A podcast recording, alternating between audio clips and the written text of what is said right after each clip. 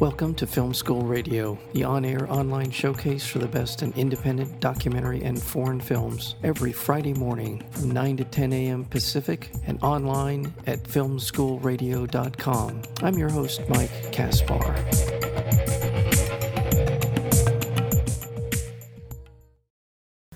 Dan Mirvish's latest film, 18 and a half, humorously crafts its own narrative into the notorious gap in President Richard Nixon's White House scandal.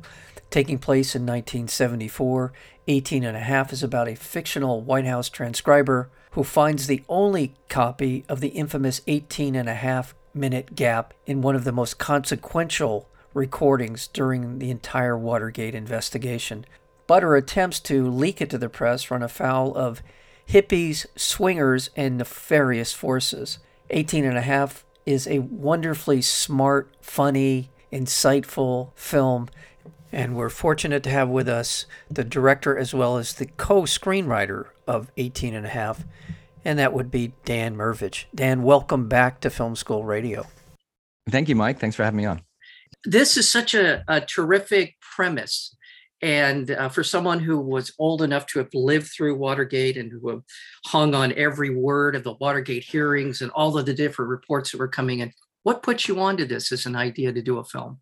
Well, you remember uh, my last film, Bernard and Huey. I was uh, you were gracious enough to have me on for that one. Um, the last day of shooting that film was in New York, and and it happened to coincide with the presidential election of November 2016 and the very next day i was taking uh, dailies to show jules feiffer who you remember wrote bernard right. and huey but you know very famous political cartoonist and, and, actually won a Pulitzer for his political cartoons about Nixon and Watergate. So inevitably, the conversation went back to between you know what might be happen, what could happen in the next four years, to Nixon and Watergate, and how you know as a country we survived that one way or another. You know what could possibly, how many impeachments could we possibly have in the next four years? You know, yes. or what could possibly happen? So um, anyway, so we were just talking about Watergate and Nixon a lot. And then that night I stayed, took the ferry from Shelter Island, which is a tip of Long Island, um, uh, took it over to Greenport, which is, uh, you know, also on Long Island. And my buddy Terry Keefe uh, owned this motel that he'd inherited from his grandparents who built it in the 50s and 60s called the Silver Sands Motel. And uh, Terry's a savvy filmmaker himself. So he'd kept it kind of preserved you know, as a cool vintage motel and uses it in addition to a motel for a lot of fashion shoots, um, you know, high end fashion shoots for Vogue and Harper's. But he said, but no one's ever shot a feature film here and we're closed in the winter. Dan, if you come up with an idea where, you know, the cast and crew can stay here. And he was with me talking to Feiffer and we sort of were talking about, huh, I wonder if there's a way to do a Watergate film here because it looks like 1974 and then it took a while of, of research. And then I collaborated with a great writing partner, Daniel Moya. And in doing the research into, you know, back into Watergate, uh, we realized that there were several different offices, there were about four or five different offices in the Nixon White House that had these voice activated taping systems. And there really are tapes of Nixon listening to tapes and fumbling around with the buttons. And, and once I realized that there plausibly could be a tape of somebody listening to and then erasing the 18 half in a gap then that became the kind of the way into the, the the story into the plot and then ultimately the characters and so that's why connie could have a tape of the 18 and a half minute gap and then and then meet a reporter at the seaside motel and then mm-hmm. coincidentally daniel had an aunt who worked at this diner down the street and that's also a vintage diner so we're like well that's two locations you know when the when the film gods give you locations you you you thank you thank the film gods and you say well let's make a movie you know yeah. so so then we had to make the movie there aren't too many mysteries left about Watergate. I think there's been enough research and, and yeah. Now we know who happened. Deep Throat is. That was a big mystery right. that finally got answered. Right. Yeah right and you know and there, i mean there may be around the, the, the fringes of some connections that uh, people like um, the, the plumbers i'm trying to think i'm mm-hmm. blanking out on some of these guys but but this is the one mystery this is the yeah. one one thing about watergate that was widely considered to be the smoking gun this is mm-hmm. the tape that w- purportedly had nixon and everybody else confessing to yeah. basically what what had transpired So it's so good that you took this because again, I just think it's such a great idea and that you made it it's uh it's funny and it's also well, it's a it's a satire. I love how the premise works and how you have a, a superb cast of actors Uh, who you. really sell it. Yeah, I think they yeah. really did a great job. Yeah, no, I mean, we were blessed with a fantastic cast. I mean, Willa Fitzgerald as Connie, who a lot of people now know from her role in Reacher uh, that just came out this uh, this spring. She was great. Uh, John Magaro, who was from First Cow and and The Big Short and, and a lot of other fantastic things, and they had just fantastic chemistry between them. And then we brought in this older couple played by Vondie Curtis Hall and Catherine Curtin, who just knock it out of the park and uh, you know have a, so much fun with it. Um, and then there's people, you know, like Richard Kind, who plays Jack, the uh, you know who runs the motel, was um, and he, you know, you may remember was in Bernard and Huey. Yeah. So this was the second time I got a chance to work with Richard, and he's just such a treat and brings you know so much to any any role he does and then we have this phenomenal voice cast. We got Bruce Campbell as Nixon, uh, Jon Cryer as as Haldeman, and Ted Raimi as uh, General Al Haig, and um, and those guys really embraced their roles and and and brought so much to to that. And and you hear a lot of them in the film. Yeah, and some guy named Dan Mirvish is also the radio announcer on, on in, in doing some voiceover work. as Yeah, well. well, So- thank you. Well, I had the microphone, but Yes, uh, you had the microphone. Yeah, and uh, again, maybe I I don't know if I skipped over the good part here in the sense that of people who may or may not even know what Watergate is. Should we we should go do a little bit of an explanation as to what Watergate was and why it's important? Sure. Yeah, it was uh and and not that you need to know that much going into Right. the film. Um Right. but it but basically it was the scandal because Nixon's operatives uh known as the plumbers, that was their code name, um got caught breaking into the Democratic National Committee headquarters that was in the Watergate Hotel. That's why it's called Watergate. And three days later, Nixon is talking to his chief of staff, um, Bob Haldeman, uh, in the White House, and it's being recorded on this taping system that they both knew about but had forgotten about. And um, and then later, a year and a half later, that gets subpoenaed by by the um, special prosecutor, and it's got this missing 18 and a half minute gap. And and you can tell from the Nixon notes or, or from Haldeman's notes that that's the time that they're talking about Watergate. Yeah. And then the you know the funny part of the scandal that really became sort of more popular culture, uh, you know, was that then Nixon's secretary, Rosemary Woods, demonstrated, uh, she took the fall for it. She said, Oh, I must have deleted it accidentally. And there's this very famous picture of her stretching with her, pushing one button with her right hand and, and the record pedal with her left foot. And this was on the cover of Time and Newsweek as, as Rosemary's Boo Boo. And nobody in America believed her. Republican, Democrat, everyone was like, hang on a second. This is this is just too too much of a stretch, literally and and that i think was the real pivotal turning point in what had been a long simmering scandal you know for about a year and a half and and hadn't really resonated with the public. And then as soon as this the 18 and a half minute gap was was discovered and then and then and then covered up and and you know the blame you know rosemary thrown under the bus. Um, that i think really turned the tide. And within a few months there were impeachment hearings and and he was on the road to impeachment and and then resigned. Yeah, so, um, so it was a real, I think, a turning point in um, in the in the scandal itself.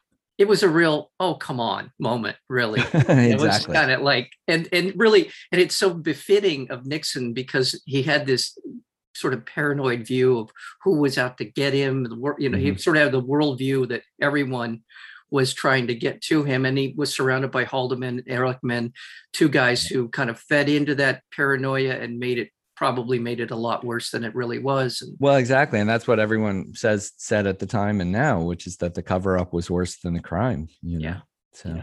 And I'll, I'll just a bit of trivia because I want to show off a little bit.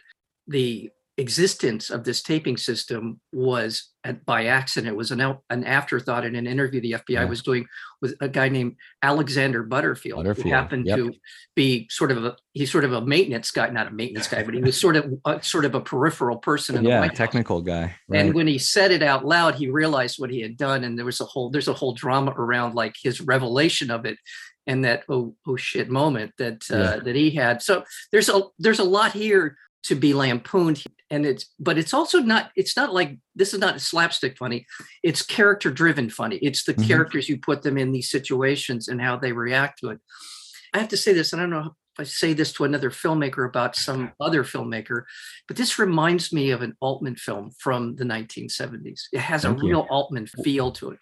Well, hopefully that's not complete coincidence. I mean, he he was my mentor on on my first film, and and I did get to know him pretty well. And his grandson Dana Altman is still one of my producing partners. Uh, Dana lives out in in Omaha, but we made this my first film, Omaha the movie, together. And um, so, and one of the things I really took from from Robert Altman was was his um, technique of recording all the actors on individual lav mics and uh, and then and then record you know and then keeping each track separate so that in post production you can really mix and match them.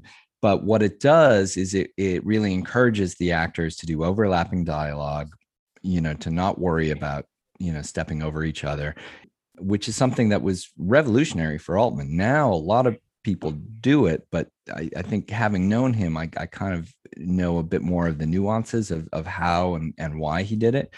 And so that was that was definitely yeah definitely a big influence but you get much better performances from the actors out of it um you know well they're, they're one little technical change. Right they're all on right? Yeah. They have to be on for the entire scene if they're absolutely. Yeah, they can't yeah. hide behind the camera because they never know when they're, you know, because they're always being recorded. So their voice may always be used at any given time.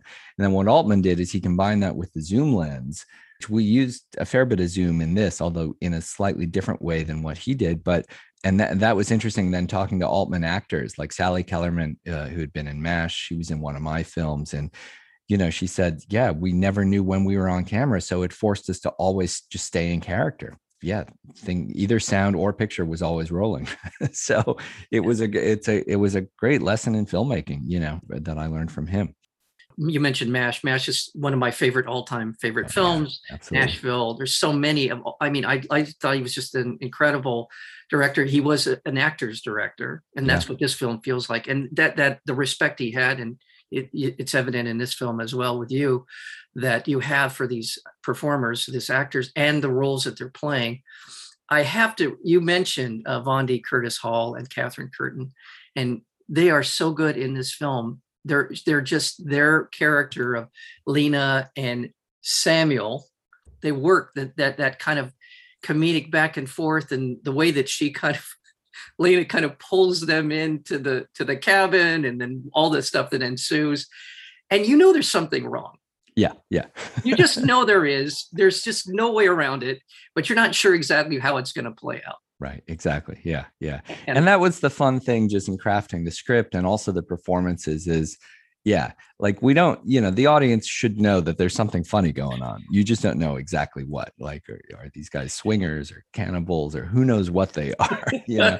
And then you know and then ultimately we find out what they are. But um and, and, part of the fun of it too just on set was that we had cast Vondie Curtis Hall and Kathy Curtin the, those two characters um, with only about 36 hours notice before they showed up on set. And meanwhile, we'd been shooting for a week with Willa Fitzgerald and, and John Magaro, kind of who were sort of the straight characters in the movie. So, you know, those were uh, had a certain tone to their to their scenes.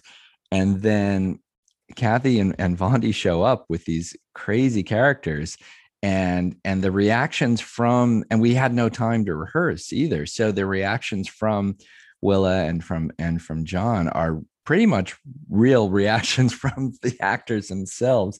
And I was talking to Vondie, and he said that was that was fun for them. You know, it was electric, uh, not knowing what the other actors were going to do in the moment. And um, he said that was really a lot of fun for all of them. What they were wearing, kind of the setting, all of it, mm. just yeah, it just works so well in, in the film there's some other elements in the film. I don't want to say too much more than that, but uh, all that works. Richard Kind, as you mentioned, is so wonderful. I always love him in everything yeah. he's done. It, certainly, it's great to see him on Curb. He's you know being yeah, there yeah. and all these other Curb Your Enthusiasm. In case I just say Curb, I feel like everybody should know by now. I want to talk about Elle Schneider, your cinematographer. Let's talk a little bit about her importance in terms of not only the cinematography, but in other aspects of the making of 18 and a half.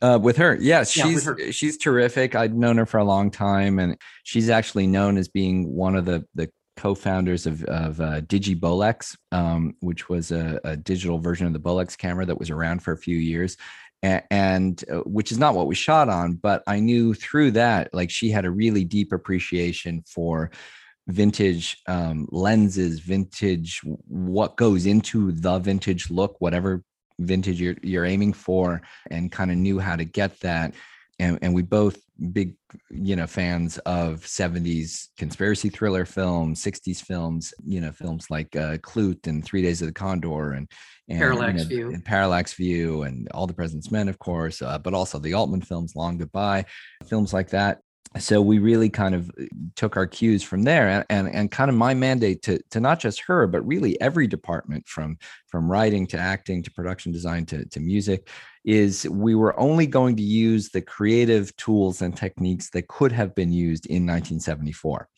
and so that meant no drones no steady cams even because they came around in, in 76 so that kind of gave us a, a set of creative rules for ourselves um, but on the music side all the instruments were had to be vintage you know 60s and 70s instruments it could have been uh, even some of the microphones and things like that. And in the editing when I, I, was the editor you know i i mean i was trained in film and so i know like okay i, I i'm going to cut it as if i'm cutting film you know so there's no ramp ups in speed or things that you would only do now. So that was kind of that was kind of our, our mantra on everything and you know and honestly that fit in well with working on a low budget film because we couldn't afford a lot of fancy tricks and, and tools anyway. So we're like all right well that's what do we have and, and how can we use them to, to the best of our abilities? Yeah. you shot this in the winter because you were saying that's when the hotel yeah. or motel was closed down yeah. it, and it it really adds to that that sort of depressing mm-hmm. sort of frustration of the country around this period of time the mm-hmm. frustration mm-hmm. with the with the political leadership there was sort of felt a feeling around the country that things were unraveling yeah so and i want to kind of bring it up to date do you feel like the spirit of this film the spirit of what you were doing with that film is relevant today or is it is it say something about us today? Yeah yeah and that was one of the reasons we made it was it was uh, you know if you if you try to do a, a political analogy or a satire uh, you know about what's going on in the moment it's going to be out of date within a month um, you know the way our news cycle works and the way politics works and especially in independent film you don't know how long it's going to take to write to raise money when it's going to come out where it's going to come out someone may see it 20 years later and and then uh, so the nice thing about doing a period film any period film is that it it you can thematically put in as much as you want that's going to be that is still going to be resonant and relevant to whatever time and place people ultimately see the film in.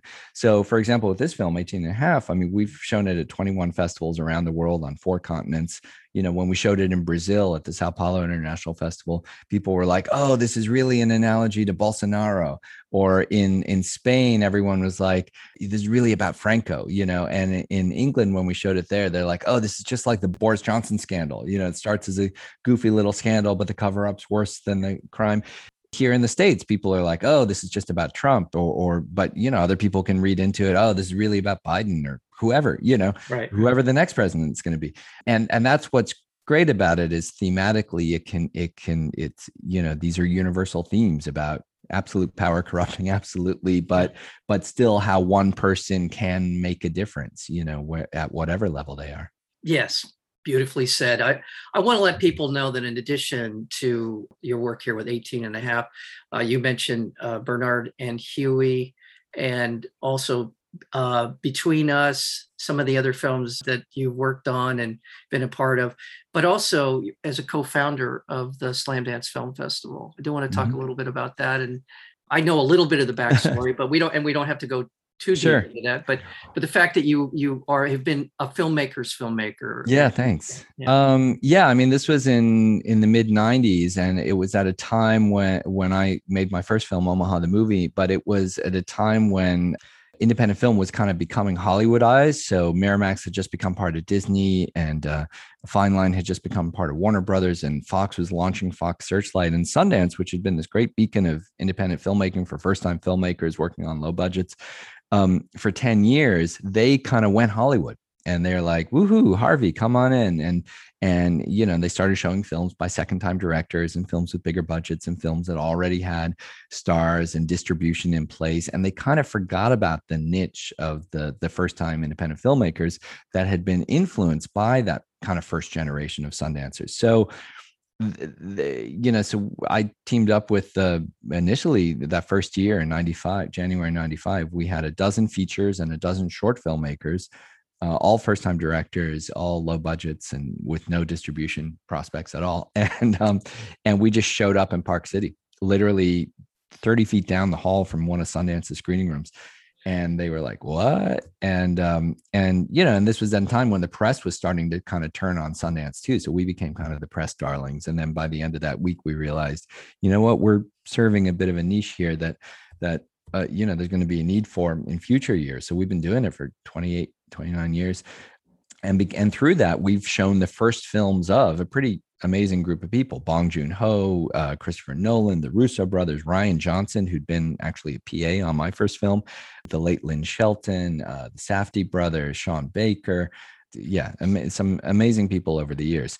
And um, still a scrappy little festival. Yeah, still going. Yeah, it's still going at the hotel. What's the hotel? I forgot the name of the. Uh, the Treasure Mountain Inn. The Treasure Park Mountain City. Inn. Yeah, I mean, the last two years we had to go virtual because yeah. Sundance was too. But uh, we're hoping that this this year, if hopefully there's enough of a, a, window here for a theatrical release for people to still go to the theater safely between between their BA2 COVID and, and getting monkeypox. There's, a, there's a, a, narrow window where we can still show movies in movie theaters. And so that's why open house, we've got you know is exclusively in movie theaters for the next few weeks and um and it is uh, it is going to be playing in irvine by the way in um uh, starting June 3rd, but it's it's opening in this Friday, uh, May 27th in New York and LA. Uh, in LA, it'll be at uh, Laemmle Santa Monica, um, at the Laemmle's Monica, and then June 3rd, it's opening about 50 theaters around the around the country, which is a pretty sizable release for any indie film. Yeah. Um, so we're very yeah. grateful to our distributor, um, Adventure Entertainment. Yeah. Definitely. Yeah. Uh, films, uh, 101 Films International. Is that part of your? Yeah, they're doing. Yeah, they're doing the international sales, and then they will also do the VOD and streaming, yeah. uh, which will be in July, and then and then there's a Blu-ray and DVD that's coming out in September, and it's going to be on airplanes in August or September. Um, the soundtrack actually just came out this week, so that's on Spotify and iTunes and digital places. Um, that's great. This is going to be uh, one of those films that people will watch it and they'll tell somebody else about. I, they, I, sure hope so. no, they will. They, they will because I mean, it's really it's such it's so well done and it's like I said, it's got a great cast. It's funny. It's there's just so much to like about the film. Thank By the you. way, you can go to 18, the number, and a half, spell that out movie. So 18 and a half movie.com to find out more about the film. Yeah, yeah. And we're on all the social media too and yeah, various and dare I say it out loud, but I believe it's a hundred percent on Rotten Tomatoes. As of this morning it was. Yes. Uh, well, I know. I know. By the afternoon, it could be something different, but we'll take it. You know, yeah, I mean, so far, 100% so on Rotten Tomatoes. Yeah. I know that's one of those things that filmmakers i'm sure are just aggravated as all get out about that that somehow some way has way more influence than it should but nonetheless but hey but if it's a good influence then i'll take it. So yeah why not? Absolutely. Well dan thank you. Thank you for this film 18 and a half again uh, just a delightful film really really wonderful well done acting is superb uh, i had i was not familiar with willa fitzgerald before this film and i and now i i'm obsessed with her i thought she was yeah. just terrific in it uh, well, thank you. And uh, oh, just to so your the local audience there knows, it is going to be at the Regal Edwards West Park in uh, oh, in Irvine, um, okay. June third to June 9th. So okay, be looking for the West Park has become kind of the mecca for uh, oh, good oh, independent filmmaking. Oh, fantastic, fantastic! That's great. So, uh, all right. Well, Dan Mirvish, thank you so very much for your time. Thank you so come back anytime. Oh, and oh, thanks, Mike. maybe I'll see you up at Treasure Mountain in some time too. I hope so. I all right. So. All right. Thank you. Thanks thank very you, much, Mike.